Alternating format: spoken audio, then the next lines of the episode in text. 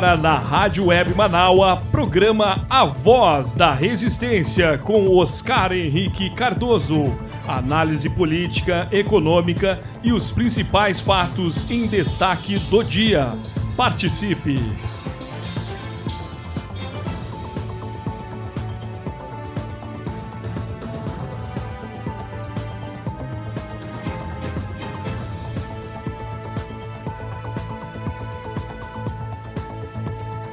Bom dia para vocês, 10 horas 33 minutos, 10h33, hoje é sexta-feira, dia 17 de dezembro de 2021, e eu, Oscar Henrique Cardoso, tô chegando na área. Vamos então com a nossa segunda hora da nossa Voz da Resistência, aqui pela nossa Rádio Web Manaus. A gente vai junto até o horário do meio-dia, né, gente? Eu vou com o apoio técnico de Jefferson Sampaio, o apoio institucional de Daniela Castro. Nas redes sociais eu tenho Sheila Fagundes e também o apoio da minha querida Vera Lúcia Santos, né? E na nossa direção geral da nossa Rádio Web Manaus, a Beatriz Fagundes. Olha, tô dizendo que você já pode mandar seu recado, tá? Pode mandar tua mensagem de voz, pode mandar teu texto, pode mandar notícia, manda música, né? Hoje é sexta-feira, aproveita, faça aquilo que você tiver a fim de fazer, mas não me deixe só, né? Você pode, então, contatar comigo pelo nosso 519-8244-5974. E tem até sambinhas, iriguidum, vamos lá. 98244-5974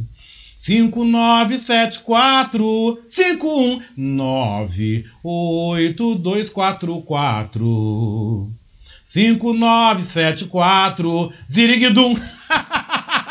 Ziriguidum. O Ziriguidum é que eu gostei. 10h35 da manhã. Tô chegando, tô animado, né? Quero agradecer o carinho de todos vocês, né? Porque quando terminei o programa na segunda-feira, né? Eu saí daqui, logo depois, né? De almoçar, fazer a minha higiene, fiz uma cirurgia na última segunda-feira, né? Fiz uma cirurgia, né? Extraí um dente, né? Estou arrumando, estou deixando de procrastinar, ou seja, deixando de, ai, deixa pra amanhã, deixa pra lá. Não, eu não deixo mais nada pra amanhã, pra lá. Projeto Oscar Henrique 50 anos. Então, uma das ações que faz parte do meu projeto é arrumar os dentes, né? Então, eu tô tirando os dentes que não tão bonitos, que estão estragados, dente que tá com problema, dente quebrado. Tô extraindo, vou colocar implante, né? Para ficar bonito, ficar com uma dentição perfeita, saúde bucal e também alimentação. Porque, gente, problema de dente atrapalha e muito na alimentação, né? Então, colocando essas próteses, eu vou conseguir me alimentar, comer melhor, mastigação, deglutir. Ou seja, não é só por uma questão estética que eu estou passando este leve sacrifício, que não está sendo sacrifício, né? Até que foi bom, porque depois que eu operei, não senti dor alguma. O doutor Sariel, o doutor Matheus da Marfim Odontologia, maravilhosos, né? Que estão me tratando, né? A clínica aqui no bairro Partenon, gente maravilhosa, gente muito boa, tá? Estão aí me tratando, mãos de pena, mãos de luva. Mãos de luva, gente. Olha, eu não senti nenhuma dor, não senti nada. Olha, eu vou dizer pra vocês que tudo transcorreu na maior normalidade do mundo, né? Vim pra casa e aí o que, que eu tinha que comer? Eu tinha que comer açaí, tomar sorvete, né? Ai, que coisa ruim, né? Que coisa bem ruim, né? Mas tudo bem, né? Fiz aí 2 dias de repouso, né? Obrigado à minha mãe também, Franquilina Cardoso, que fez umas papinhas, fez canjinha, fez sopinha pra mim, tudo batidinho pra eu poder comer, né? E hoje tô aqui fazendo a Voz da Resistência. Amanhã tem um evento pra fazer também. Amanhã tem revista, mas depois do revista tem a Assembleia Anual da Academia de Letras do Brasil, Seção Rio Grande do Sul, com a posse dos novos acadêmicos imortais, a entrega do Prêmio de Literatura Milton Pantaleão Júnior de Literatura Independente. Vou estar apresentando o evento amanhã. E graças a Deus, gente, os pontos já começaram a cair. Já caíram 3 pontos da cirurgia. Que bom que eu consigo comer, consigo falar. Coisa boa, segunda-feira eu vou tirar o resto. Vou fazer mais 2 procedimentos. Ok, depois vou ficar lindo, lindo, lindo para janeiro, começar o ano lindo, feliz e contente aqui com vocês, né? Mas é nesse espírito que eu tô chegando, nesse espírito de coisas boas, de coisas que eu adoro, de coisas que eu amo, né? Que eu tô chegando aqui com vocês, né? Deixa eu mandar aqui meus beijocos com gosto de coco, vamos lá? Para Norma Amazone, bom dia, querido Oscar. Norma! Beijou com gosto de coco. Não posso fazer aquele beijão muito forte, porque eu tô com um ponto na boca ainda, né? Também quero mandar um abraço pro Cris, né? Meu querido amigo aqui da Zona Sul também, que tá me ouvindo, né? Ele pergunta qual é o significado de Manaua, né? Porque ele tá ouvindo o programa, né? Descobriu a Rádio Manaus. Manaua quer dizer o poder do hoje e do agora. É uma palavra de um dialeto havaiano, que é o que dá o nome da nossa emissora, criada em 2016, pela nossa querida jornalista radialista Beatriz Fagundes, que é a nossa diretora-geral, que Manaus é um dos nomes, uma das palavras-chave da filosofia una, né? Então, Manaus quer dizer o hoje e o agora. O poder está no agora, o poder emana no hoje, emana no agora. É uma palavra muito forte, muito bonita, assim como também Aguibara, né, que é o nome da minha editora, que em Urubá quer dizer a força, quer dizer o recomeço. Aguibara é uma palavra muito forte, né? Que bom a gente poder falar essas coisas aqui também, né? Que coisa bem boa! Que coisa bem boa, gente! Deixa eu aproveitar, mandar mais uns abraços aqui, deixa eu ver quem é que tem mais beijou com gosto de coco, né? Vamos dar uma olhada. Ah, o meu querido amigo Zé Augusto, né? Zé Augusto aqui de Petrópolis, que tá me ouvindo também. Você que tá ouvindo, manda aí um recadinho, manda um beijo, manda um abraço, você que tá comigo. Hoje é dia 17, né? Estamos no dia 17 de dezembro, o mês tá acabando. Deve receber outra parte do 10º. Na segunda-feira você deve estar recebendo aí a outra parte do 10º. E olha aqui, a Daniela Castro vem dizendo que eu vou entrar 2022 gargalhando mais lindo. Com certeza, meu amor.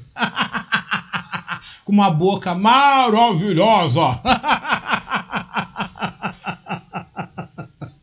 Você pode ter certeza disso, né? E quem tá aqui nos meus pés já comigo aqui, né? Sabe quem é? O Snoopy, né? O meu nenê tá aqui deitado em cima dos meus pés. Agora eu não consigo me mexer, né? O cachorro deitou aqui nos meus pés, tudo bem, né?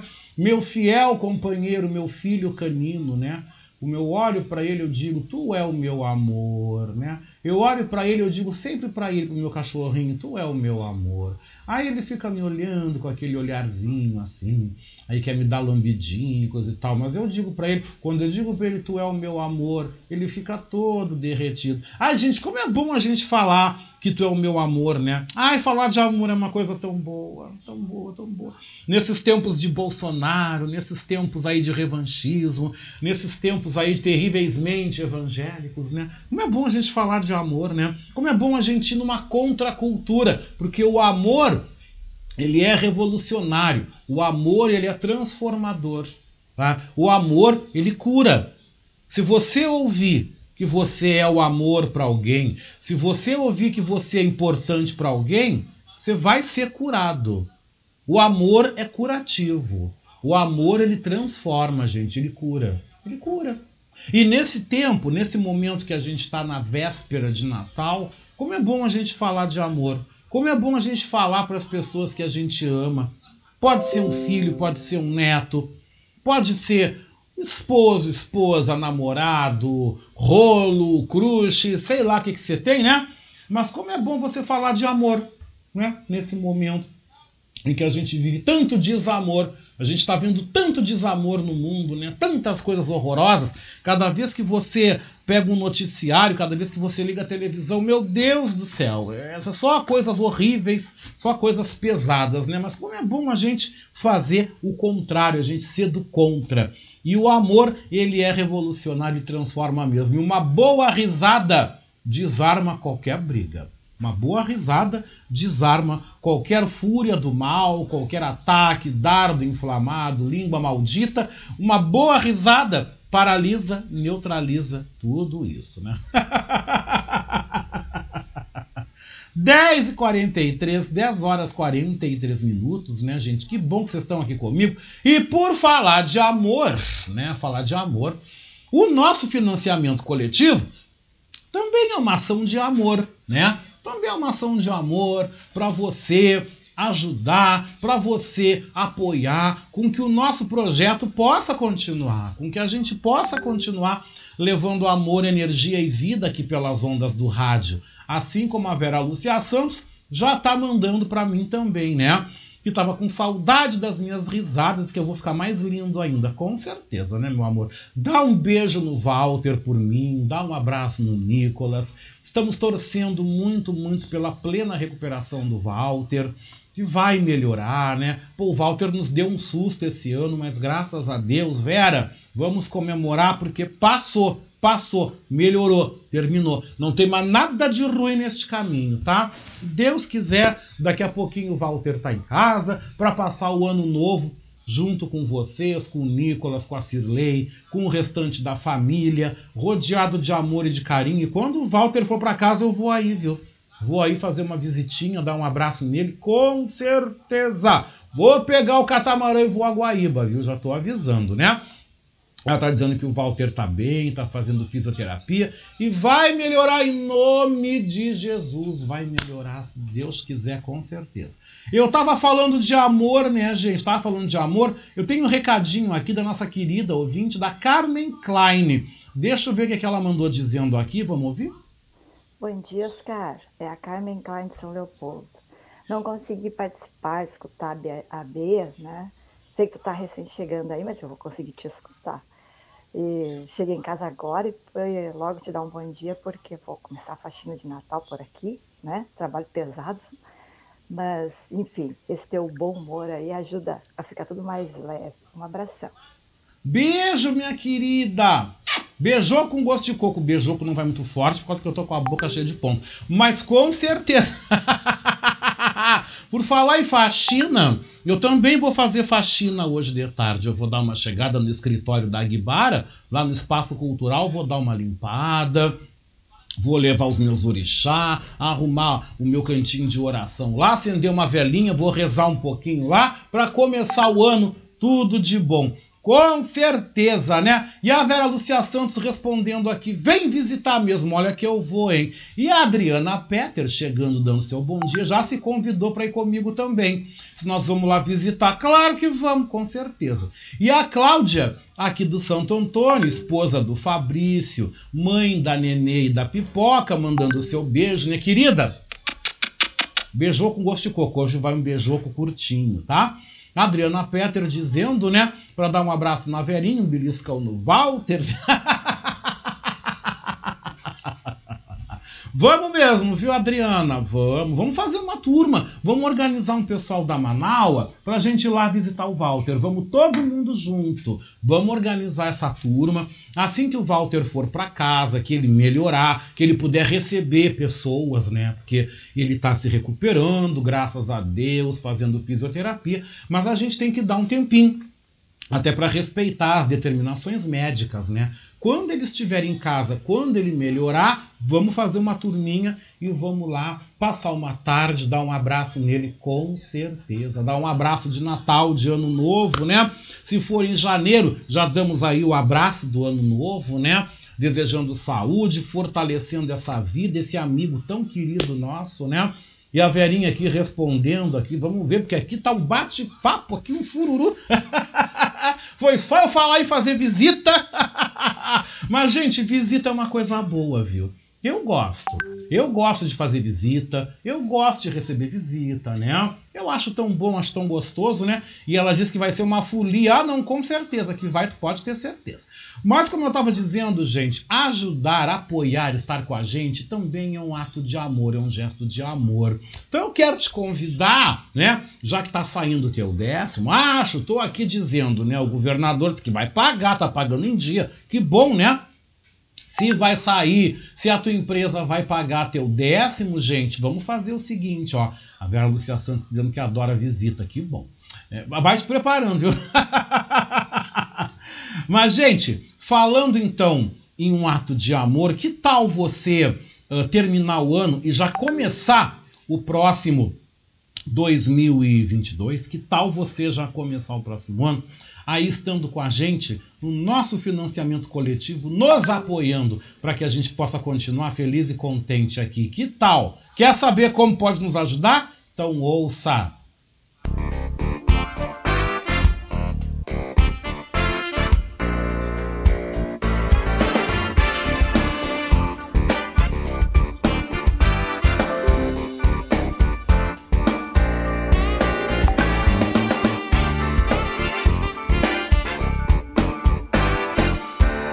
Eu quero convidar você que ouve o programa Voz da Resistência a ser nosso amigo da Rádio Web Manaus. Você pode ser nosso parceiro no projeto de financiamento coletivo. Acesse manaua.com.br/doe e escolha uma forma para contribuir para o fortalecimento de um canal de comunicação independente e democrático. Lá você vai encontrar opções para contribuir, como boleto, cartão de crédito, Pix e até mesmo depósito em lotéricas ou agências da Caixa Econômica Federal. Sua contribuição é fundamental para aprimorarmos ainda mais a nossa estrutura. Se você desejar saber mais sobre o financiamento coletivo, você pode também entrar em contato com a Marilene Pouman pelo telefone 519-9393-1747.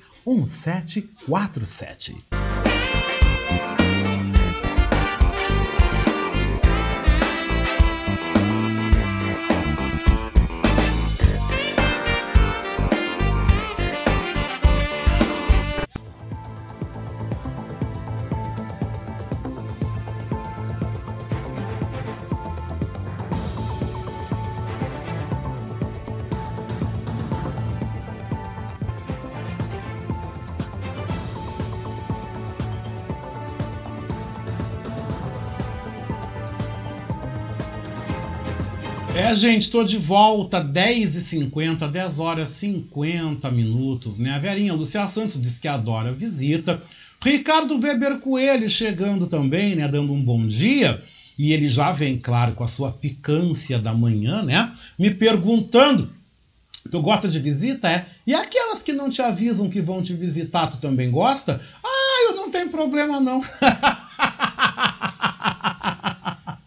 Não, aquelas visitinhas de parente com a criançada. Mas tu sabe, Ricardo, que na minha família não tem quase criança. São poucas as crianças aqui. A última criança que tem, pelo nosso lado aqui, pelo meu lado, é o Daniel, que tem 6 anos, né? E que o Daniel tá indo embora para Tocantins no dia 2 de janeiro. Minha filha tá casando, né? O noivo chega segunda-feira de Tocantins e no dia 2 de janeiro prepare os lenços, a choradeira, porque eles vão embora para Porto Nacional. Então é a última criança que eu tinha na minha volta, era o meu neto. No restante da minha família eu não tenho mais criança. Eu tenho a filha de uma prima que tem 12 anos, né? Ainda é criança, claro, mas não é criança pequenininha, né? O menor que a gente tem ainda é o Daniel. Mas eu gosto de visita, eu não tenho problema, não me incomodo. Se tu quiser vir fazer uma visitinha, tomar um café, pode vir, viu? Avisa, porque tu pode chegar e pode não ter café. De repente tu pode ter que ir comigo no super comprar o café. E a Leia Leite tá lá em Londres, Leia. Boa tarde para vocês aí, né, Leia? Agora são 10h52 aqui, eu creio que aí deve ser quase 3 da tarde aí em Londres, né? Eu acho que a gente tá com 4 horas de fuso, né? Que legal! Ai, Leia, coisa boa passar o Natal aí com teus netos, teus filhos, o frio, né? Ai, que coisa boa! Bah, Leia, curte muito, vive cada minuto, Leia. Vive cada minuto que tu puder. E a Daniela Castro, claro, mandou uma música aqui, né? Onde a palavra de ordem nesse momento deveria ser o amor, e ela manda essa música da minha diva, da minha ida lá, que serve para expressar esse sentimento. Vamos ouvir então quem é? É ela, Whitney Houston, I Have Nothing. Eu amo essa música, gente. Ai, a voz da resistência tá no ar.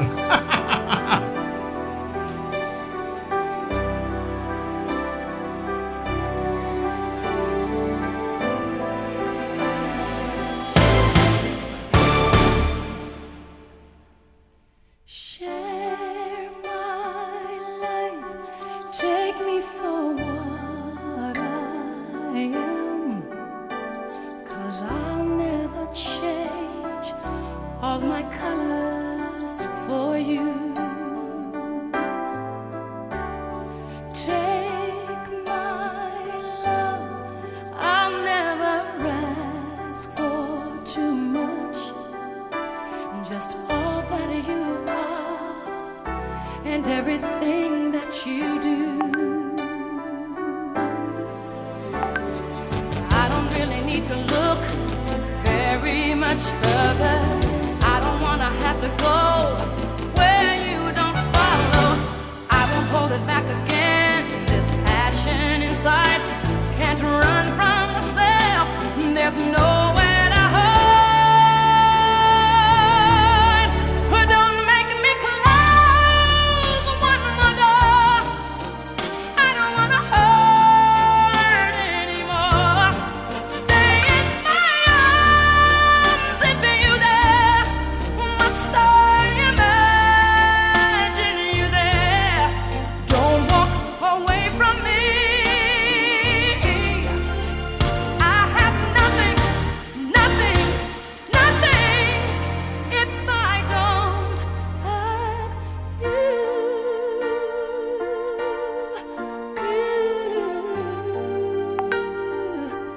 You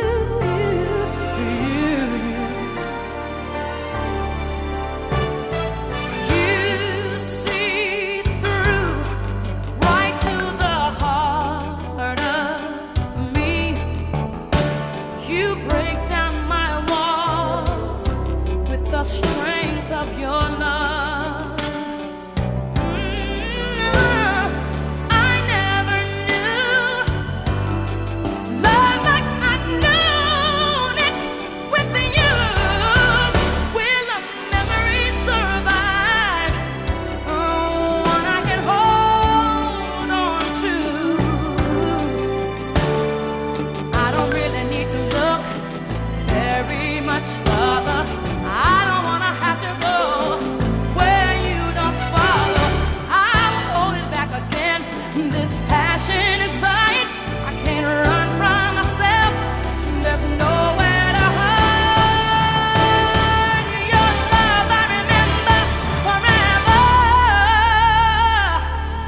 but don't make me close one more door, I don't wanna hurt anymore. Stay in my arms if you dare, I must I imagine you there. Don't walk away from me, I have nothing, nothing, nothing.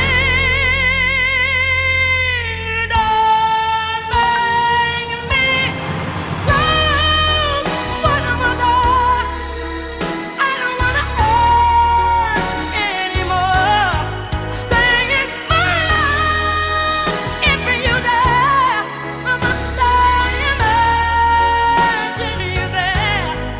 Don't walk away from me, don't walk away from me, don't you dare walk away from me, I have nothing, nothing,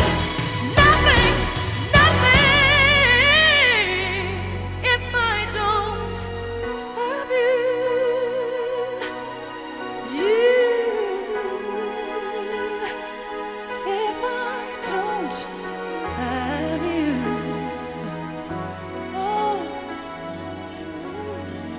I don't have you, Maravilhosa Whitney Houston, a minha rainha, minha diva, né? Pô, que falta que esta mulher faz, viu? Faz uma falta que vou te dizer. Eu adoro Whitney Houston, né? Adoro Whitney Houston, né? Mas sabe quem tá mandando um recadinho pra nós aqui? Antes quero mandar meu abraço pro meu querido João Gabardo, né? Que tá nos ouvindo e pediu: "Bah, Oscar, manda o WhatsApp do teu programa. Se tu falar no programa, né? Nem com sambinha ele pegou, mas então tá, tudo bem. Te mandei aí a mensagem. Manda texto, pode mandar áudio, pode participar. Você tá em casa, viu, meu querido? Você tá em casa mesmo." Sabe quem é que tá mandando um alô, alô pra nós aqui? Vamos ouvir? É a nossa querida Leia Leite, que tá lá em Londres. Leia, bom dia, minha querida. Essa música da minha diva, da minha Oi, querido Oscar, um bom dia para ti, um bom dia para toda a audiência, Rádio Web Manaus, a voz da resistência. Sim, estou aqui curtindo meus netos, já comentei ali com a B, a pergunta que ela fez, eu não comemoro mais Natal, mas esse ano vai ser diferente, né? Porque eu estou aqui, vou passar o Natal com eles e tem 3 netinhos lindos de morrer, nós vamos brincar um pouquinho. Tá? Com abertura de presente, essas coisas, né? O Natal comercial, né? É isso aí, tá? Um bom programa para todos nós, tá? Um abração. Hoje tem Horizontes, tá? Sexta-feira musical com Wagner Torre, tá? Cantor, compositor aí de Porto Alegre, que já esteve outras vezes no Horizontes. Então ele está, esse músico porto-alegrense, hoje vai conversar comigo, tá? Às 15 horas, que daí vai ser 18 horas aqui. São 3 horas de diferença porque eles estão no horário de inverno, né? Eles diminuem, mas normalmente é 4 horas de diferença, sim, tá? Um abração, querido. Um abraço para todos vocês, para todos nós. Um bom programa. Um grande beijo para você também, viu, Leia? E o Ricardo Weber Coelho, né? Diz que prefere essa música da Whitney Houston, né? Do que aquela tradicional, né? Do filme Guarda-Costas, né? I Will Always Love You, né? Essa também é muito linda, né? E a Leia Leite está em Nottingham, 200 quilômetros ao norte de Londres. Olha que legal, né, gente? Olha que legal. Por falar em Whitney Houston, depois eu vou rodar mais uma dela que eu amo. Vou rodar a minha música preferida dela, uma das que eu mais gosto, que eu adoro, que eu escuto até furar. Mas depois eu vou rodar pra vocês aqui. Vai participando, vai fazendo a voz aí comigo essa segunda hora. Em seguidinho o Léo Cantarelli tá aqui com a gente, né? Em seguidinho ele tá conosco aqui, agora 11 horas, né, gente? E a gente começa o nosso programa falando sobre o resultado de uma pesquisa que revela, gente, que 10% da população mundial, veja bem, 10% da população mundial concentra 75% da riqueza do planeta. Que absurdo, gente! A pesquisa também revela que os Estados Unidos e o Brasil são os países mais desiguais do continente americano. Mas quem detalha mais sobre esse estudo, que é bastante interessante e que ao mesmo tempo nos revolta também, né? Se vocês forem ligar os fatos ao outro, especialmente com o que aconteceu em Recife, onde moradores de uma comunidade invadiram um supermercado pedindo comida, gente, vocês vejam o ponto que a gente está chegando. Nós temos aí mais de 19 milhões de miseráveis, de pessoas em uma total miséria. Temos mais de 60 milhões de brasileiros no subemprego. Então a gente está vivendo um momento pesadíssimo em termos de país, em termos de conjuntura, em termos de Brasil. Mas quem vai detalhar mais esse assunto para nós aqui no nosso programa, né? Quem vai trazer mais esse destaque é a repórter Michele de Mello, da Rádio Brasil de Fato em São Paulo. Ouça essa matéria e se revolte comigo também.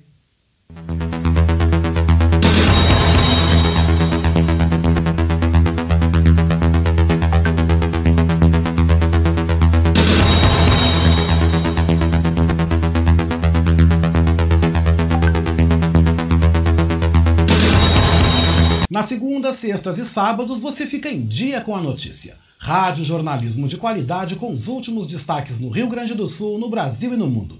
Política, economia, saúde, comportamento, cidade, país, mundo, cultura.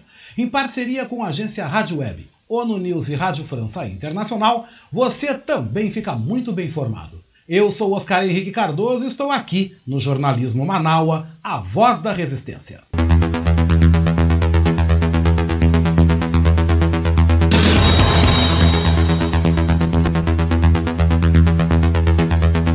Uma parcela de 10% da população mundial de super ricos concentra 3/4 da riqueza produzida em todo o planeta. Enquanto isso, metade da população do globo detém apenas 2%. É o que aponta o relatório sobre desigualdade mundial publicado no início do mês. O norte da África e o Oriente Médio são as regiões mais desiguais, seguidos da América Latina, onde a diferença entre os mais ricos e mais pobres pode chegar a 55% da renda. Já o Brasil é o país com maior desigualdade do subcontinente latino-americano, com os 50% mais pobres ganhando 29 vezes a menos que os 10% mais ricos. Entre as grandes potências econômicas mundiais também há diferenças abruptas. Nos Estados Unidos, a diferença de renda entre ricos e pobres é de 17 vezes, enquanto na China, os mais ricos ganham 14 vezes mais que os pobres. Desde 1980, as brechas de ingresso e renda vêm aumentando em todo o planeta com as políticas neoliberais. A proporção de receita que a metade mais pobre do mundo consegue acessar hoje representa metade do que podia arrecadar em 1820. Também houve uma clara tendência de aumento do patrimônio privado, em detrimento dos bens públicos. Os 10% de mais ricos da população também são responsáveis pela emissão de 48% de CO2, enquanto os mais pobres representam apenas 12% das emissões. O relatório leva em conta dados de renda familiar após as declarações de imposto de renda e outros tributos, para identificar o valor líquido que cada núcleo familiar poderia possuir.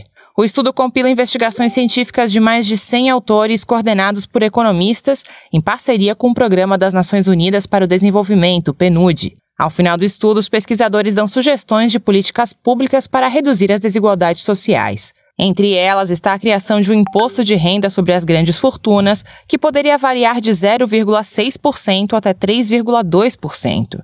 Essa iniciativa poderia arrecadar 2% da renda global, que deveria ser direcionada a investimentos em saúde e educação. Uma proposta de imposto global sobre transnacionais foi ventilada durante a última cúpula do G7, o grupo das 7 maiores potências, em junho, e novamente no encontro do G20, o grupo das 20 maiores economias mundiais, em outubro. No entanto, o projeto ainda não foi concretizado. De Blumenau, Santa Catarina, da Rádio Brasil de Fato, Michele de Mello.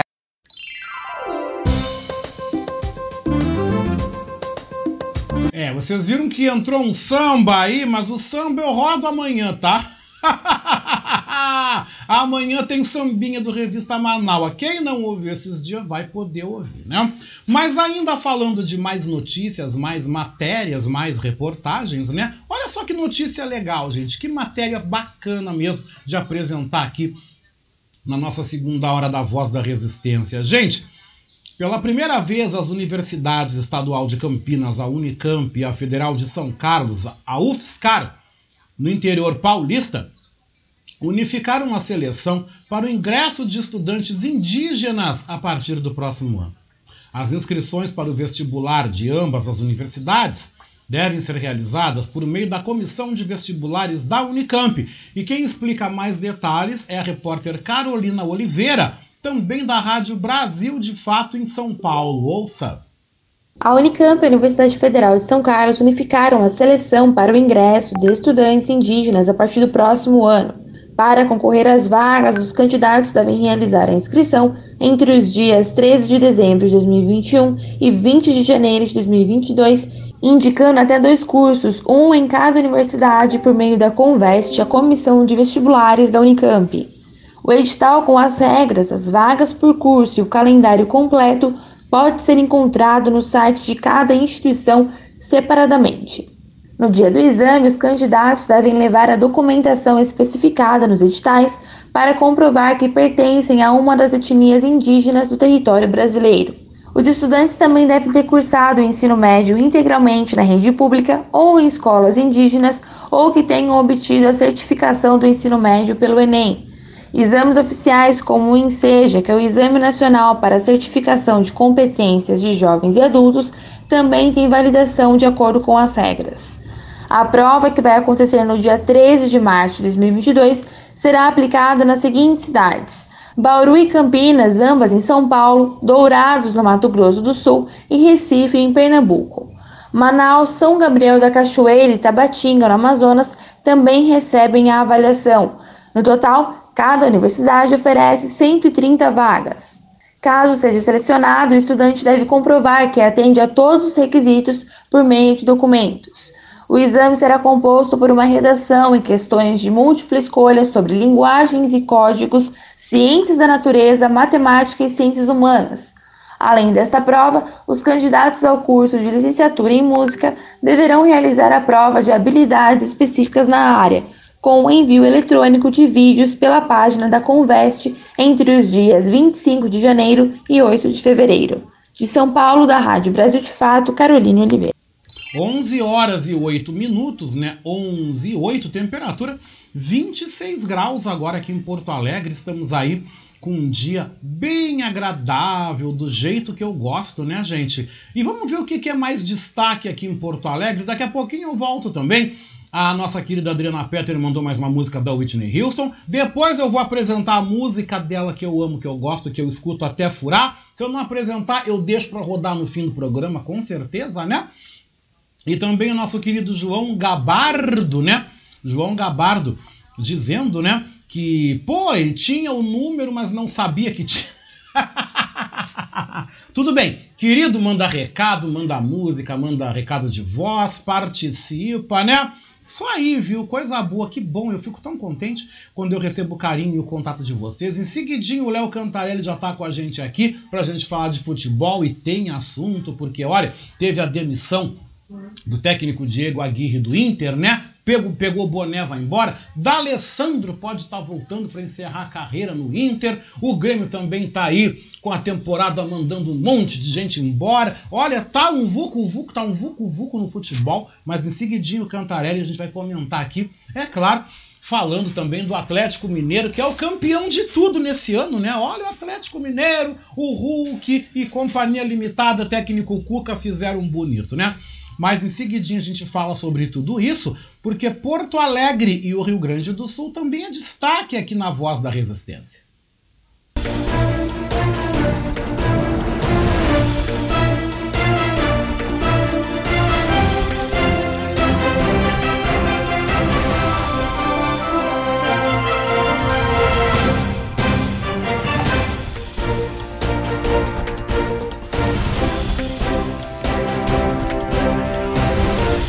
Gente, vamos então com mais notícias, 11h10, né? E a Prefeitura de Porto Alegre, por meio da Secretaria Municipal da Saúde, informa que vai começar a vacinar crianças de 5 a 11 anos contra a Covid, com o imunizante do laboratório Pfizer, em janeiro, assim que receber da Anvisa e do laboratório as orientações para aplicar as doses nos pequenos.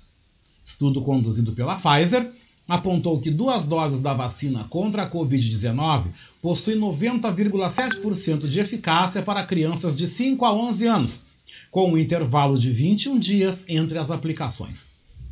Mais de 2,6 milhões de doses foram usadas nessa faixa etária nos Estados Unidos. A inclusão de crianças já foi feita, então, e autorizada pela União Europeia, Uruguai, Colômbia e outros países. Olha só que notícia curiosa, gente! Com 1.605 registros, Miguel foi o nome mais escolhido pelos gaúchos para registro dos bebês nascidos este ano. Entre os nomes femininos, o mais popular foi Helena, registrado 1.356 vezes. Os dados foram catalogados pelos cartórios do Rio Grande do Sul e divulgados nesta quinta-feira pela Associação dos Registradores de Pessoas Naturais do Rio Grande do Sul. O ranking de nomes mais escolhidos no ano mostra uma preferência por nomes simples e curtos. Segundo a associação, a tendência é observada pelos 421 cartórios de registro civil do Estado, responsáveis por registrar os nascimentos dos cerca de 120 mil bebês que nasceram esse ano. Olha que lindo, né, gente? 5 famílias foram orientadas pela Defesa Civil aqui de Porto Alegre para deixar seus apartamentos após o desabamento de um muro que separa o prédio de um terreno vizinho, onde uma obra está sendo realizada. A queda da estrutura ocorreu na quarta-feira, na rua Cândido Silveira, no bairro Auxiliadora, na zona leste da capital.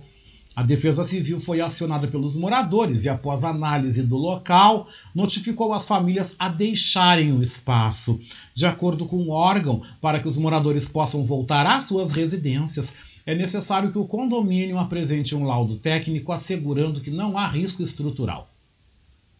Prestes a completar uma semana do crime que resultou na morte do ex-exilado José Wilson da Silva, de 89 anos, em Porto Alegre, A investigação da Polícia Civil ouviu 7 depoimentos, que vão desde familiares a outras testemunhas. A apuração da primeira Delegacia de Homicídios e Proteção à Pessoa, o DHPP, aponta que 3 pessoas participaram diretamente do crime, ingressando na casa onde vivia a vítima, no bairro Partenon, na Zona Leste. O militante, que era ex-vereador da capital, foi morto com 2 disparos. Entre as pessoas ouvidas está a companheira de Wilson, que, segundo a polícia, também era sua cuidadora. Em depoimento na última segunda-feira, a mulher detalhou como Wilson teria sido morto. Ela contou que estavam dormindo no quarto quando ouviu um barulho de chave em uma porta próxima que dava acesso ao quintal da casa. Depois disso, teria acordado o companheiro para que ele fosse verificar do que se tratava. Na sequência, o militar reformado teria pego um facão debaixo da cama e ido em direção a essa porta. Nesse momento, a mulher diz ter visto vultos de 2 pessoas correndo na sala da casa. Uma terceira pessoa, que estaria na área dos fundos da moradia, teria sido a responsável por efetuar os disparos que atingiram o abdômen e as costas da vítima. Assim que os criminosos fugiram, o socorro chegou a ser acionado, já que o militar reformado seguia com vida, mas ele não resistiu e morreu ainda no local. E o resultado do julgamento da primeira Câmara Criminal do Tribunal de Justiça sobre os habeas corpus em favor dos 4 condenados no Tribunal de Júri pela tragédia da Boate Kiss deve ser conhecido hoje. Segundo o Tribunal de Justiça do Rio Grande do Sul, a sessão foi aberta nesta quinta-feira, mas ainda resta pendente o voto de um dos desembargadores. O habeas corpus havia sido concedido liminarmente na sexta-feira pelo desembargador Manuel José Martinez Lucas, relator do caso, na primeira Câmara Criminal, com a citação de precedentes do Superior Tribunal de Justiça. A existência dessa liminar foi comunicada quando o juiz Orlando Facini Neto, presidente do júri, havia anunciado as condenações. O habeas corpus concedido por Lucas impediu que eles saíssem do foro central rumo à penitenciária. Vamos falar do clima, hein, gente? Porque a sexta-feira vai ser de tempo bom, tempo quente e seco aqui no Rio Grande do Sul e também em Santa Catarina. Para o restante do Brasil, a previsão será instável, com pancadas de chuva em Curitiba, no Rio de Janeiro e também em São Paulo, né, gente? Mas eu quero que você saiba, que você confira como o tempo estará se comportando agora, como está o tempo neste momento aqui no Rio Grande do Sul, nas principais capitais brasileiras, também em Montevidéu e Buenos Aires, que tem uma sexta-feira de verão.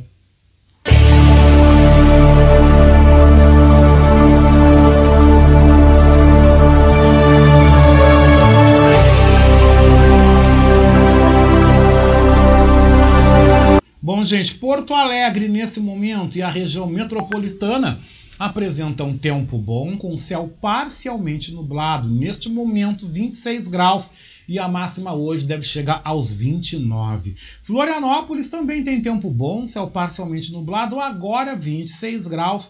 A máxima por lá deve chegar aos 27. Curitiba apresenta tempo instável, céu nublado, uma chuva leve neste momento, agora 23 graus. A máxima por lá deve chegar aos 26. São Paulo também tem instabilidade, céu nublado, pancadas leves de chuva, nesse momento 24 graus. A máxima deve chegar aos 28. O Rio de Janeiro também está apresentando tempo instável, aí com pancadas leves de chuva, agora 28 graus. A máxima deve chegar aos 30. Brasília tem tempo instável, com céu nublado, pancadas de chuva. Agora 24 graus, a máxima chega aos 27. Montevidéu tem um dia típico aí de primavera. Primavera quase para verão, né? Tempo bom, céu claro. Agora 23 graus, a máxima por lá deve chegar aos 25. E Buenos Aires tem tempo bom com céu claro, agora neste momento 22 graus, a máxima por lá deve chegar aos 28. 11h18, né, gente? 11h18, porque recordar é viver.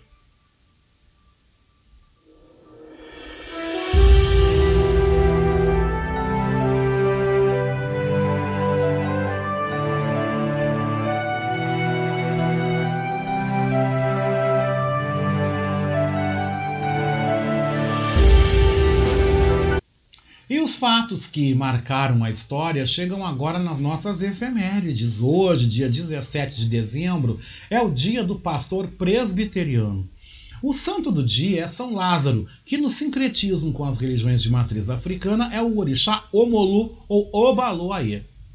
Em 1777, a França reconhece a independência dos Estados Unidos. Em 1793, Napoleão Bonaparte é nomeado mais jovem general francês. Em 1830, morria Simão Bolívar, considerado libertador da América. Em 1905, nascia o escritor gaúcho Érico Veríssimo. Em 1941, o Brasil aceitava a construção de uma base militar norte-americana em Fernando de Noronha.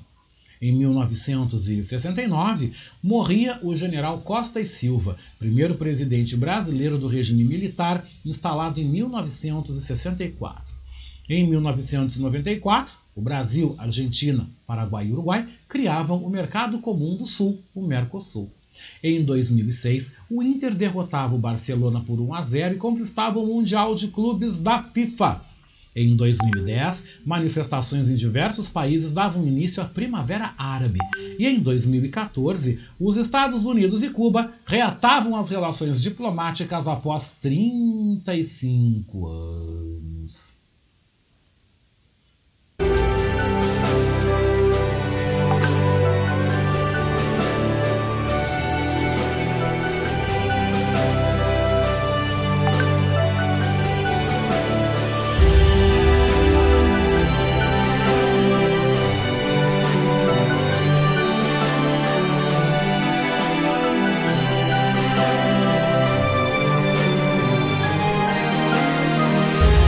Gente, 11h20, tô cheio de recadinho de ouvinte aqui. Em seguidinha, depois do Cantarelli, eu vou fazer um momento com vocês, tá? Um momento com vocês, porque eu tô recebendo muita música, tá? Continuem com a gente, que em seguidinha do esporte tem aqui vários recados, várias músicas. Eu vou terminar o programa aí com vocês, tá? Mas vamos conferir o que é destaque também no país e no mundo?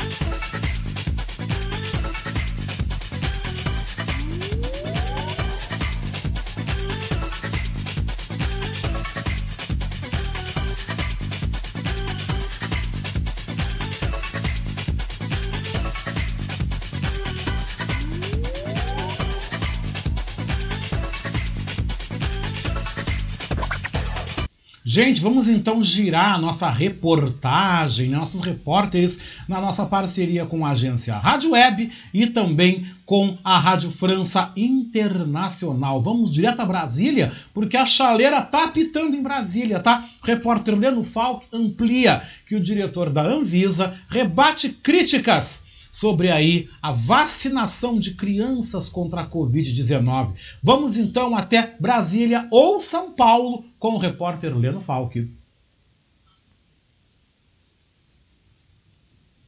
Após o ministro da Saúde, Marcelo Queiroga, dizer que vai ouvir especialistas sobre a aprovação da vacina da Pfizer para crianças de 5 a 11 anos, o diretor-presidente da Agência Nacional de Vigilância Sanitária rebateu. Antônio Barra Torres afirmou que o processo de aprovação foi completo e contou com a participação de entidades médicas. A declaração foi dada em entrevista à Globo News. A interlocução com os especialistas nós procuramos fazer também. E nós chamamos e atenderam prontamente ao nosso chamamento as principais sociedades médicas brasileiras relacionadas à questão. Então eu vou citar, eu trouxe aqui anotado, nós tivemos a Sociedade Brasileira de Pneumologia e Tisiologia, tivemos a Sociedade também Brasileira de Infectologia, a Sociedade Brasileira de Imunização e, é claro, não podia ficar de fora, a Sociedade Brasileira de Pediatria.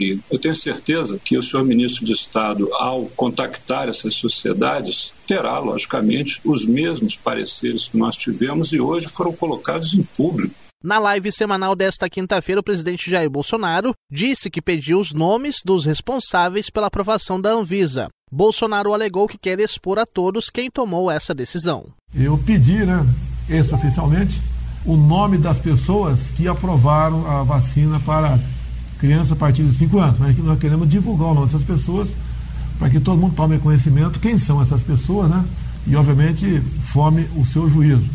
Eu não sei se é o corpo, se são os diretores, e o presidente que chegou a essa conclusão, ou é o tal do corpo técnico, mas seja qual for, você tem o direito de saber o nome das pessoas que aprovaram aqui a vacina a partir de 5 anos para seu filho. E você decida se essa vacina se compensa ou não. Por se tratar de uma agência reguladora, a Anvisa não está subordinada ao presidente. A vacina da Pfizer para crianças não é a mesma aplicada em adultos e adolescentes. Ela tem diferenças na composição e também na dose. O Ministério da Saúde não deu um prazo para decisão se libera ou não a vacinação de crianças. Agência Rádio Web de São Paulo, Leno Falck. É verdade, gente. 11h24, esse assunto ainda vai render muito pano para manga, muita confusão. Vocês podem ter certeza disso. Vamos então até a Bahia, porque a Bahia, gente, registra a primeira morte por variante do vírus da gripe, a primeira morte por Omicron. Quem traz o destaque é o repórter Igor Pereira.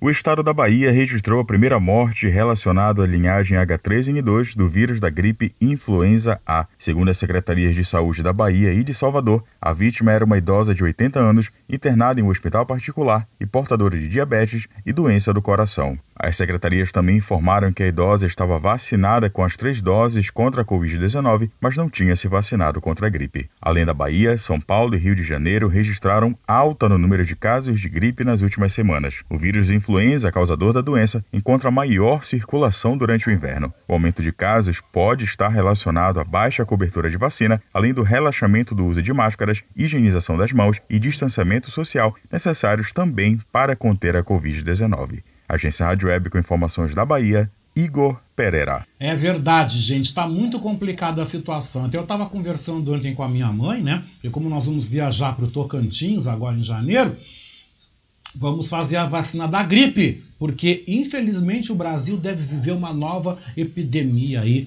desta gripe que não dá mole para ninguém. Vamos agora falar de política, porque pesquisa Datafolha revela que Lula tem 48% contra 22% de Bolsonaro e Lula já venceria no primeiro turno nas eleições de outubro do ano que vem. Quem amplia é a repórter Carolina Prazeres. O Instituto Datafolha divulgou nesta quinta-feira a mais recente pesquisa de intenção de voto para a eleição presidencial de 2022. O levantamento aponta que Lula mantém a frente sobre Bolsonaro. O ex-presidente tem hoje 48% das intenções de voto. Como a margem de erro é de 2 pontos percentuais para mais ou menos, Lula pode ter votos suficientes para garantir vitória já no primeiro turno. O presidente Jair Bolsonaro, que se filiou recentemente ao PL para tentar a reeleição, soma 22% das intenções de voto. Na terceira posição, com 9% das intenções de voto, o ex-ministro da Justiça Sérgio Moro, do Podemos. Em seguida, o ex-governador do Ceará, Ciro Gomes, e o governador de São Paulo, João Dória, que somam, respectivamente, 7% e 4% dos votos. Votos em branco ou nulo somam 8% e 2% não opinaram. A pesquisa ouviu 3.666 pessoas entre os dias 13 e 16 de dezembro em 191 cidades brasileiras. Agência Rádio Web, produção e reportagem, Carolina Prazeres. E vamos então a Brasília, porque a oposição aciona o Supremo Tribunal Federal contra a fala do presidente Jair Bolsonaro sobre o IFAM. Quem amplia é o repórter Yuri Hudson. O líder da oposição no Senado, senador Randolph Rodrigues da Rede, informou nesta quinta-feira que vai acionar o Supremo Tribunal Federal, pedindo abertura de inquérito contra o presidente Jair Bolsonaro. Desta vez, o caso se refere à fala do presidente da República na última quarta-feira em São Paulo, quando Bolsonaro admitiu ter exonerado servidores do Instituto do Patrimônio Histórico e Artístico Nacional, o IPHAN, em benefício do empresário Luciano Hang, dono das lojas Havan, apoiador do presidente da República. Tomei conhecimento que uma obra de uma pessoa conhecida, Luciano Hang, estava fazendo mais uma loja e apareceu um pedaço de azulejo durante as escavações. Chegou o IFAM e interditou a obra. Aí, liguei para o ministro da pasta, né? Que trem é esse? Explicaram para mim, tomei conhecimento, ripei todo mundo do IFAM. Botei outro cara lá. Randolfo Rodrigues acusa Jair Bolsonaro de praticar o crime de advocacia administrativa, que ocorre quando um funcionário público patrocina direta ou indiretamente interesse privado perante a administração pública. A oposição no Senado deve ajuizar uma ação popular pedindo a nulidade do alvará concedido à loja Avan, com liminar para o afastamento dos novos designados para o Instituto e pedindo ainda o retorno dos dirigentes anteriores do cargo. O IFAM foi criado em 1937 e é uma autarquia federal responsável pela preservação e promoção dos bens culturais do país. Agência Rádio Web, de Brasília, Yuri Hudson. Um verdadeiro absurdo que o Bolsonaro fez. Uma verdadeira falta de respeito para com os trabalhadores, para com os servidores públicos, tá? Trabalhando em interesse privado, sim. Trabalhando em interesse privado para o seu Luciano Hang, sim.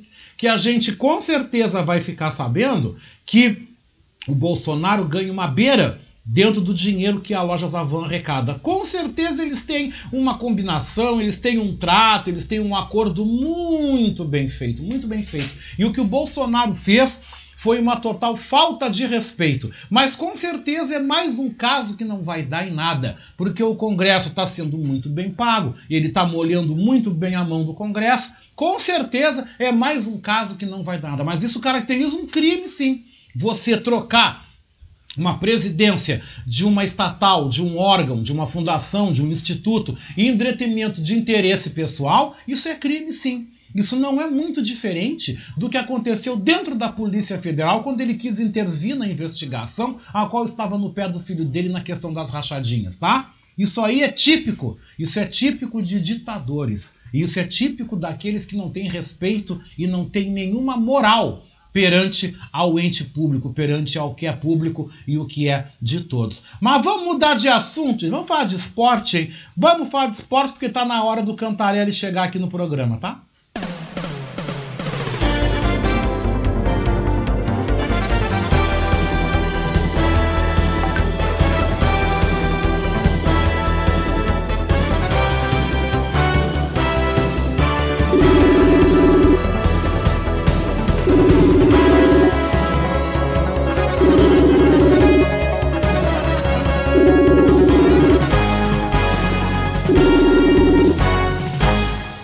Bom, gente, vocês sabem que o ano tá um verdadeiro vucu-vucu, né? Tá um vucu-vucu aí, vamos falar de vucu-vucu com ele, que já tá comigo aqui, Léo Cantarelli. Tudo bom, Cantarelli? Oi, Oscar, tudo bom, hein? Semana agitada aqui pra gente conversar de Grêmio Inter. Estamos de férias, mas tá bem movimentado, né? Não, mas tá um verdadeiro vucu-vucu, né? O Diego Aguirre caiu, D'Alessandro pode estar voltando. Léo, me conta tudo isso. Pois é, né? O Diego Aguirre, na verdade, o que circulou é que o Inter, tanto o Inter quanto o Diego Aguirre, estavam esperando a seleção do Uruguai chamá-lo para o cargo, né? Para ocupar a vaga do Tabares. E ele ia sair meio por esse motivo, mas aí ele foi preterido pelo Diego Alonso, que estava no futebol mexicano e, inclusive, chegou a ser campeão da CONCACAF pelo Monterrey, pelo Pachuca, pelo Pachuca, chegou a enfrentar o Grêmio no Mundial de Clubes. E aí o Diego Aguirre, como não teve esse chamado, acabou tendo que ser demitido, digamos assim, né? E realmente, acho que foi a melhor decisão, acho que não tinha mais clima para ele ficar, principalmente pelo final de brasileiro dele. No total, pelo Inter, foram 11 vitórias, 12 empates e 12 derrotas. Ou seja, ele ganhou menos do que empatou e perdeu, né? Então, isso é muito... um trabalho muito ruim. Somente os últimos 6 jogos que foram só um ponto ganho. Acho que não tinha mais clima, né? Pelo que a gente percebe, o Inter está atrás de um técnico estrangeiro, né?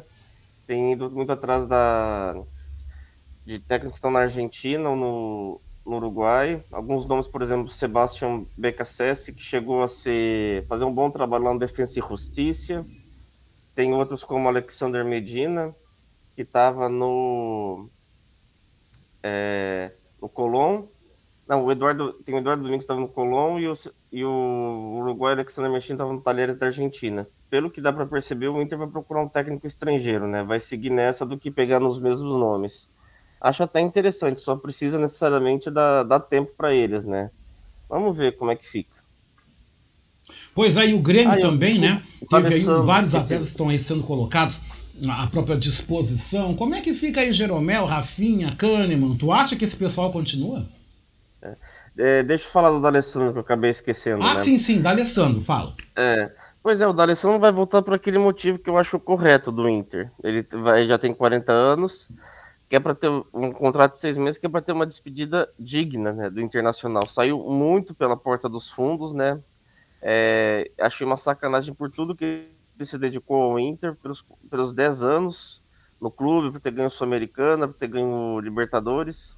Ele merecia uma festa digna, com o Beira-Rio lotado, e se precisar com título. Então acho que o Inter vai consertar um erro do passado. Eu acho legal ele voltar, sim, para essa despedida. Ah, eu também acho. Cantarelli. Eu acho que o Inter pisou na bola feio com o D'Alessandro. Nossos maiores ídolos, né? D'Alessandro e o Fernandão. Fernandão teve todas as homenagens dignas. Fernandão foi e sempre será o nosso herói, né? Mas D'Alessandro também, ele é um herói que tá vivo, tá aí com a gente, merece esse reconhecimento. Mas agora falando de Grêmio, o que tu tens a me dizer sobre esse pessoal aí que tá saindo? Tem jogadores que estão saindo. Será que o Grêmio vai fazer alguma contratação interessante, mesmo agora indo para a Série B? Jeromel, Kahneman também. Como é que fica a situação do Rafinha? Essa turma toda aí. Pois é, né? O Grêmio primeiro... Lembra aqueles 7 jogadores que a diretoria tinha até afastado antes até do jogo com São Paulo? Eles não vão ficar. Todos eles vão realmente sair. Surgiu essa semana o interesse do Juventude pelo volante Darlan e o meia Rildo, né? De repente eles podem ir para a Serra. E agora estamos falando da questão talvez do Douglas Costa ir para São Paulo, né? E o São Paulo analisa as condições financeiras para ver o Douglas Costa, né? Eu particularmente acho pode ser uma boa para o Grêmio, né? Que ele está sem clima depois de tudo que aconteceu. E definiu assim, né? O Rafinha, o Cortez e o Diego Souza não ficam para 2022, né? O Diego Souza até queria ficar, mas o Grêmio achou melhor tirar ele. Ele vai para o Sport, o que tudo indica. O Cortez, para mim, acho que já vai até meio tarde, assim, né? Acho que já podia ter mandado ele embora antes, não estava rendendo muito. E o Rafinha, né? O Rafinha tinha chegado para indicação do Renato Gaúcho. O Renato Gaúcho saiu. E aí ele ficou meio daquele jeito, né? Ficou ali no Grêmio sem indicação do técnico que ele quis, embora tenha sido titular. E vamos ver agora quem que vem aí. Jeromel, Kahneman. Diretoria quer, mas precisa questão de salário, né? Porque os ganhos financeiros vão ser menores, estando na Série B. Olha, aí que vai entrar a polêmica, né? Quem é que vai querer ganhar menos, hein? Será que eles vão ter tanto amor à camisa tricolor? Pois é, né? Eu acho que é uma questão muito curiosa, assim. Eu entendo perfeitamente ninguém querer reduzir salário. Eu acho que as pessoas têm famílias para sustentar, têm projetos. Mas, realmente, nessa hora que a gente vê se a pessoa tem amor ou não. Por isso que eu acho muito perigoso, vamos pegar no caso do futebol, que é uma coisa pública, o cara dizer que tem amor pelo clube, né? Amor, mas o salário reduz, vai embora, né? Amor, mas na Série B vai embora. Então, tem que ver isso. Eu não lembro, por exemplo, do Jeromel, do Kahneman, falar algo exacerbado em relação a isso. Acho que eles sempre falaram de forma bem respeitosa do Grêmio, né? Mas realmente é uma questão assim, eu entendo todo mundo, eu entendo ninguém querer falar que é redução de salário. Mas tem que tomar cuidado com esse negócio de amor, né? Acho que é uma coisa muito séria, a palavra tem muita força, né? Acho que é uma lição para todo mundo, assim, a questão do amor. de falar que tem amor por tal trabalho. Sinceramente, eu acho que eles vão embora. Eu acho que eles não vão ficar. Eu acho que não fica, porque tu tem que pensar, né, Cantarelli, na tua carreira. Eles têm uma carreira. Os clubes passam.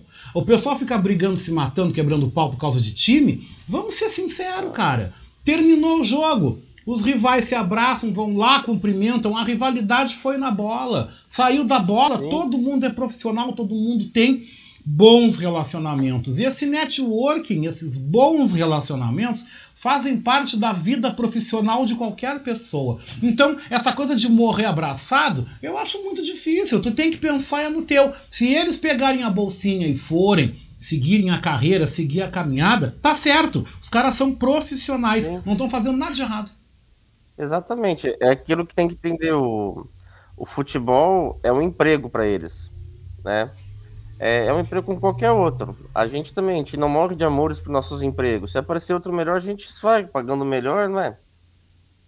Olha, com certeza. No caso aqui da Rádio Web Manaus, né, o meu relacionamento com esse microfone, com essa casa aqui, é meio diferente.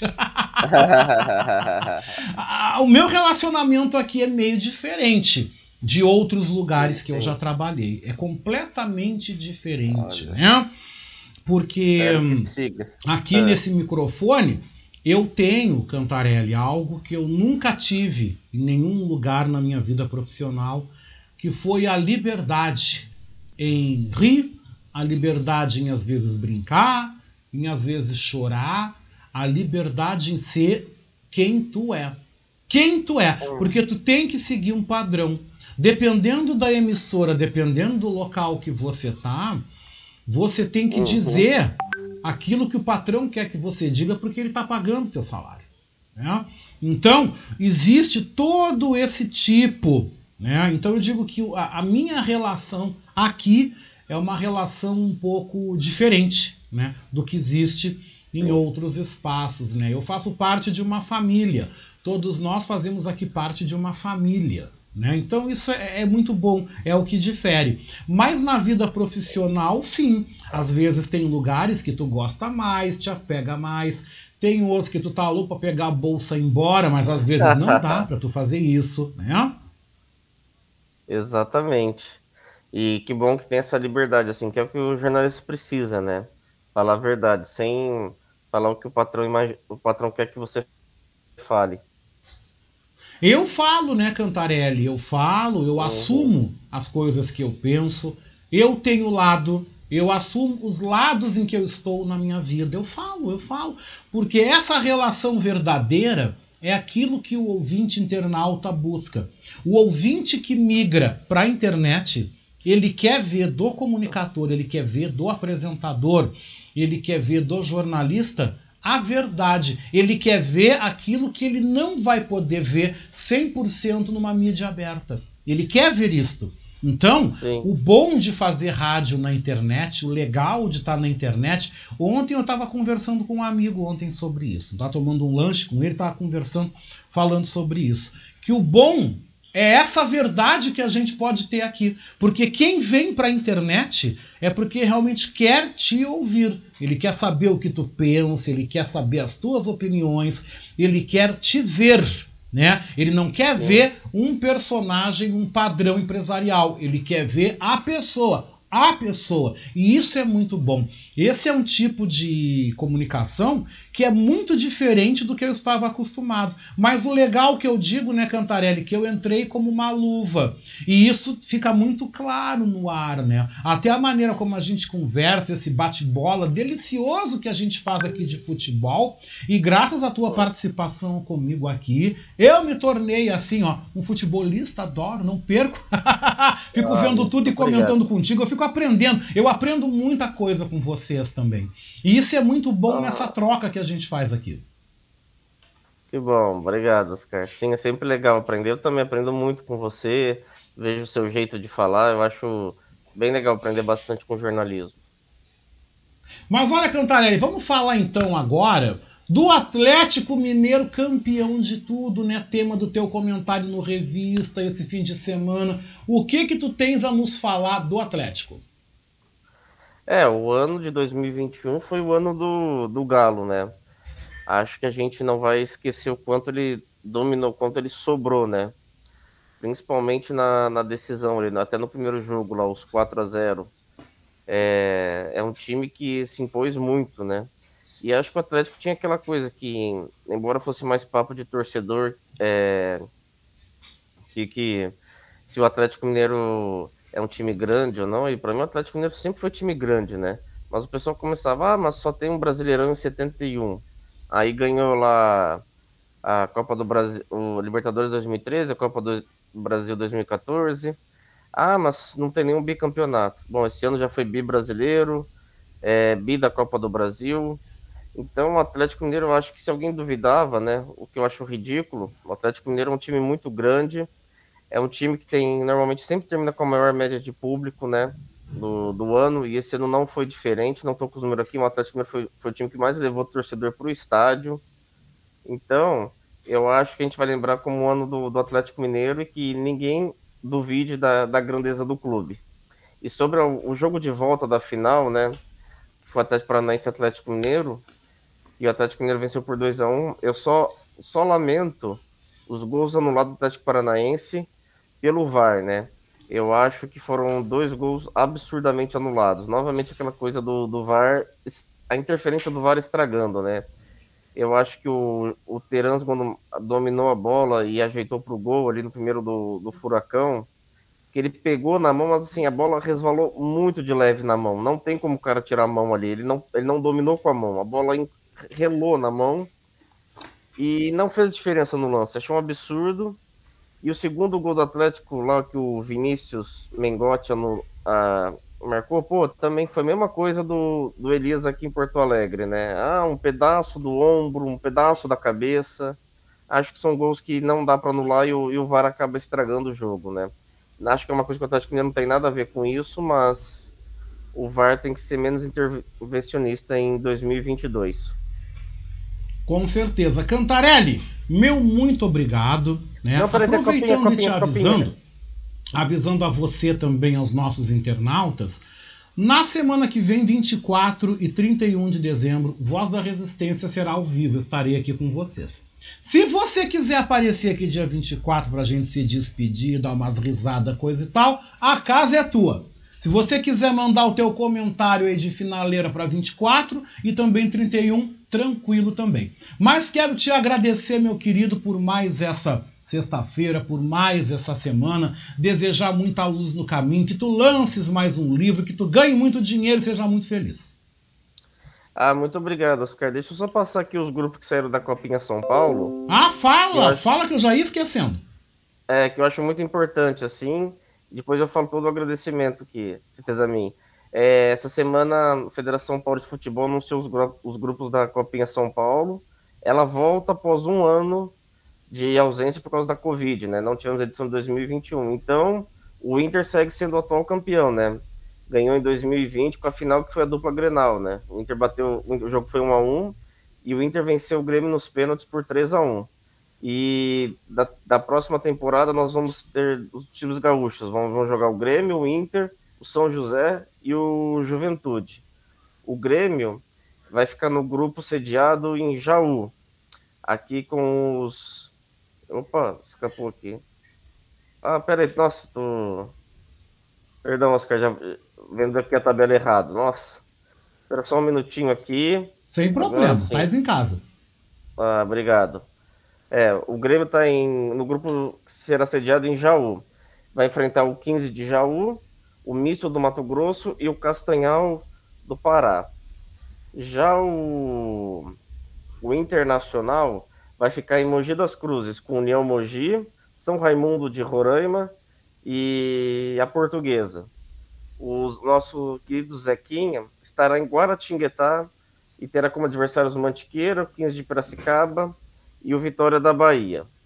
Já o Juventude aqui, deixa eu só achar o grupo do Juventude aqui que eu não lembro de cabeça. Opa. Então, enquanto eu acho aqui, só para falar que assim, os times jogam nas sedes, né? Todos contra todos ali.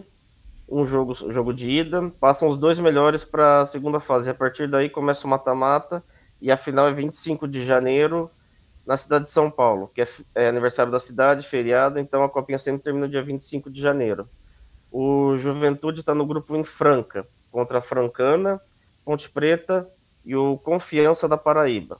Vamos ver se os gaúchos seguem dominando o torneio mais importante de futebol de base do Brasil. Com certeza. Meu querido, um grande abraço. Um grande abraço e obrigado pelas palavras, Oscar. Vou ver aí o que eu posso mandar para o dia 24, dia 31, tá? Muito tranquilo. Obrigado por tudo e que 2022 seja muito rico para nós todos. Com certeza. Para o futebol vai ser um ano emocionante. Com certeza. Um abraço. Tá, e a gente falou então com Léo Cantarelli, aqui na nossa segunda hora da Voz da Resistência, sobre o futebol. E agora deixa eu voltar para os meus internautas, né? Deixa eu ver o que vocês estão me mandando, o que tá rolando, né? Porque eu tô devendo resposta para vocês, eu tô cheio de mensagem aqui. Tá uma loucura. O João Gabardo comentando sobre a notícia da história do Bolsonaro ter intervido no IFAM em favor ao velho da van, ele vem dizendo que no caso da loja do velho da van, o recado do Bozo foi claro: não se metam nos meus negócios e nos negócios dos meus amigos, negócios dele que vai aparecer também, ele envolvido aí, metido na bufunfa do velho da van. Vocês podem ter certeza que ele tem sociedade nessa história, tá?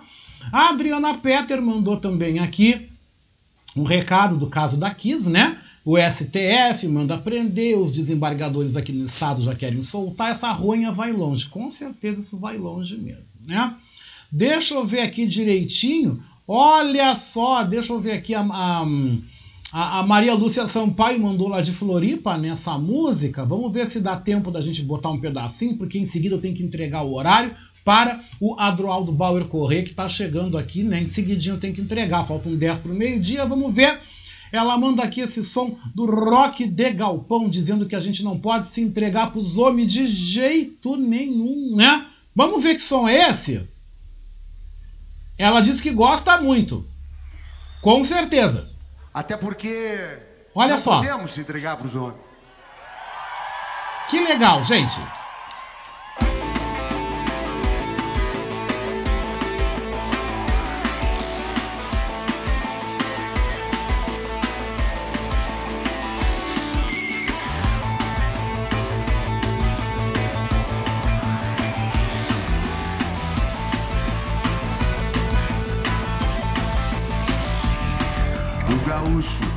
Desde piar vai aprendendo a ser valente, não ter medo, ter coragem e manotaços do tempo e em buchinchos retempera e moldura sua imagem. Gente, 11h51, vocês não ficam com o rock de galpão, vou pedir licença, deixo vocês com a boa música, eu vou indo embora, tá? Em seguida tá chegando na terceira hora, Adroaldo Bauer Corrêa. Hoje tem Horizontes, tem Geografia do Rock, tem aí Focando Educação. Gente, beijou com gosto de coco, volta amanhã no Revista Manaus, amanhã ao vivo, tá? Tchau, fui, fica aí com o rock de galpão.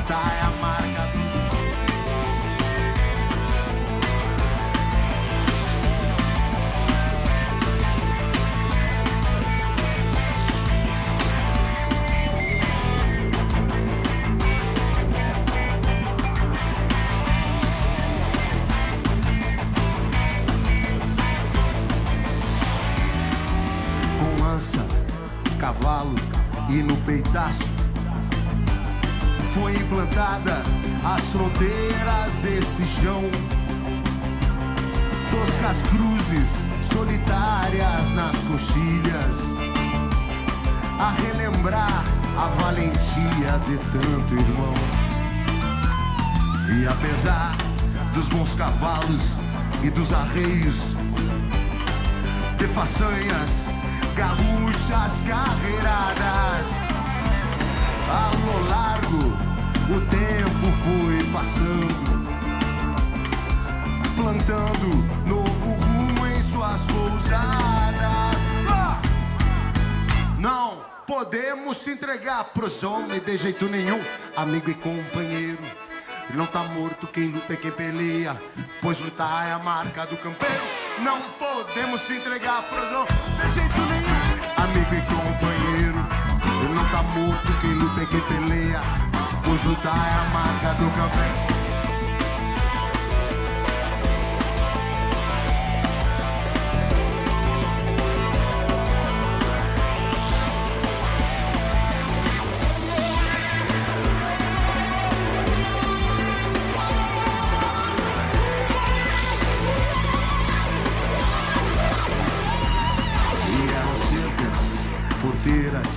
Aramados, veio o trator com o seu ronco matraqueiro, e no tranco sem fim da evolução transformou a paisagem dos roteiros. E ao contemplar o agora dos seus campos, o lugar onde seu morte ainda fulgura, o velho Taura dá de rédeas no seu eu e esporeia o futuro com bravura. Não podemos se entregar pros homens de jeito nenhum, amigo e companheiro. Não tá morto quem luta e quem peleia, pois lutar é a marca do campeiro. Não podemos se entregar pros homens de jeito nenhum, amigo e companheiro. Não tá morto quem luta e quem peleia, pois lutar é a marca do campeiro. Não podemos se entregar pros homens.